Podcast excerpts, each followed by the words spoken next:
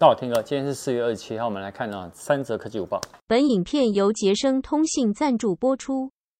第一则哈，近期网络圈最大新闻就是推特董事会哦同意哦特斯拉执行长马斯克哦出价以每股 五十四点二美元哦价格来收购。那它折合台币呢，大概 一点二八兆元呢，成功买下了推特。那根据 C N N 他们报道就有说，自从马斯克呢成为推特最大股东以后，马斯克呢是否会入主推特，成为大家注目的焦点。那马斯克他其实也有表示说，呃，通过呢呃发布新的功能来强化推特服务，同时呢也会将演算法来进行开源，然后换取呢使用者的信任。那推特呢可以比以前呢过去来更好。然后马斯克说，就算、啊、不爽我的人哦，也可以留言，也可以留在推特上，这就是言论自由的真谛。好，然后有一个电台主持人就是就说，他贴出来呢，二零一七年哦，他跟马斯克对话，然后他就当时就建议马斯克说啊，如果你那么喜欢推特的话，那你要不要直接把它买下来？就后来马斯克就直接问他说，那大概买它要多少钱？就没想到这个截图呢，哎，就流出来了。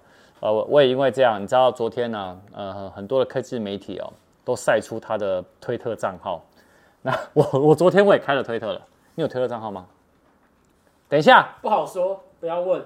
为什么你你有几年了？我我只想知道你有几年了。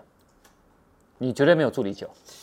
我应该应该起码我有两三年，最少有两三年。哦，那你还好，你你跟我一样很值钱。我是昨天才开，然后你两三年，助理呢是七八年，你知道为什么吗？可是我觉得大家用推特的目的不太一样啊。对，助理是追星。对了。对，那。他在笑哎，对，助助理都追韩星。我们来看下一则，看第二则哈。P S 五 其实在二零二零年十一月正式发售啊，因为疫情影响了，到现在还是很缺货。那有人就会觉得说，那我继续要留守呢 P S 四 Pro 呢，还是要直接入手 P S 五？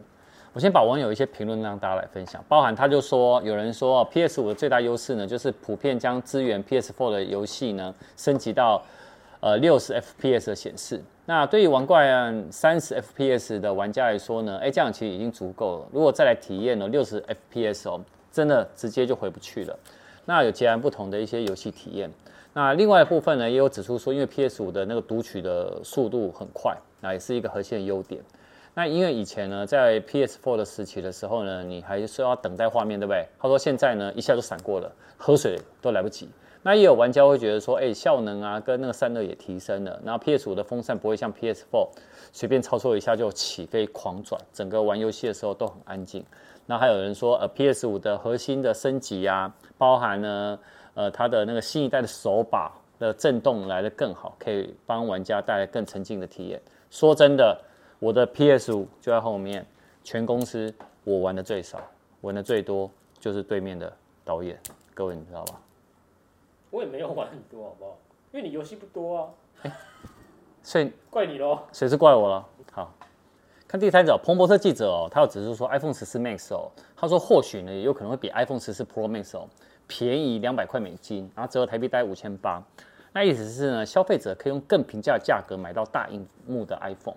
那你也可以知道说，今年苹果的 iPhone 十四 系列，因为呢有爆料就有说 ，mini 的系列呢会取消嘛。那所以呢，会有一个叫 iPhone 十四 Max 的这个型号。那这个型号呢，它的性能呢会接近标准版的 iPhone 十四。那不过呢，它会拥有跟 iPhone 十四 Pro Max 同样的萤幕尺寸跟电池容量。那其实过去的大家对于续航啊、萤幕尺寸其实都有一定的要求了。所以在买 iPhone 的时候呢，大家如果呢想要在大萤幕的时候 六点七寸呢，只会考虑价格更高的 Pro Max 这个型号。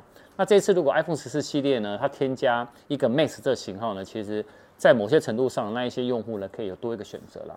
那他记者也直接说了哈 ，iPhone 十四 Max 哦，它出现哦，会让哦那个我们消费者以更低的价格买到呢尺寸最大的苹果手机。那预计的价格呢会比 iPhone 十三 Pro Max 还便宜两百块美金。也就是我刚说的前面讲的五千八百元。哎，如果这样其实是好的，因为有些人他不用用到 Pro， 那反而他喜欢大画面，然后又便宜。哎呦，搞不好你也知道，呃，每年的那个我们台湾的手机热销排行榜第一名都是，像以上个月来讲，第一名还是 iPhone 十三 嘛。那会买 iPhone 十三就是因为他们觉得 Pro 没有必要，但如果今天 Max 有出现的话，搞不好这种大画面。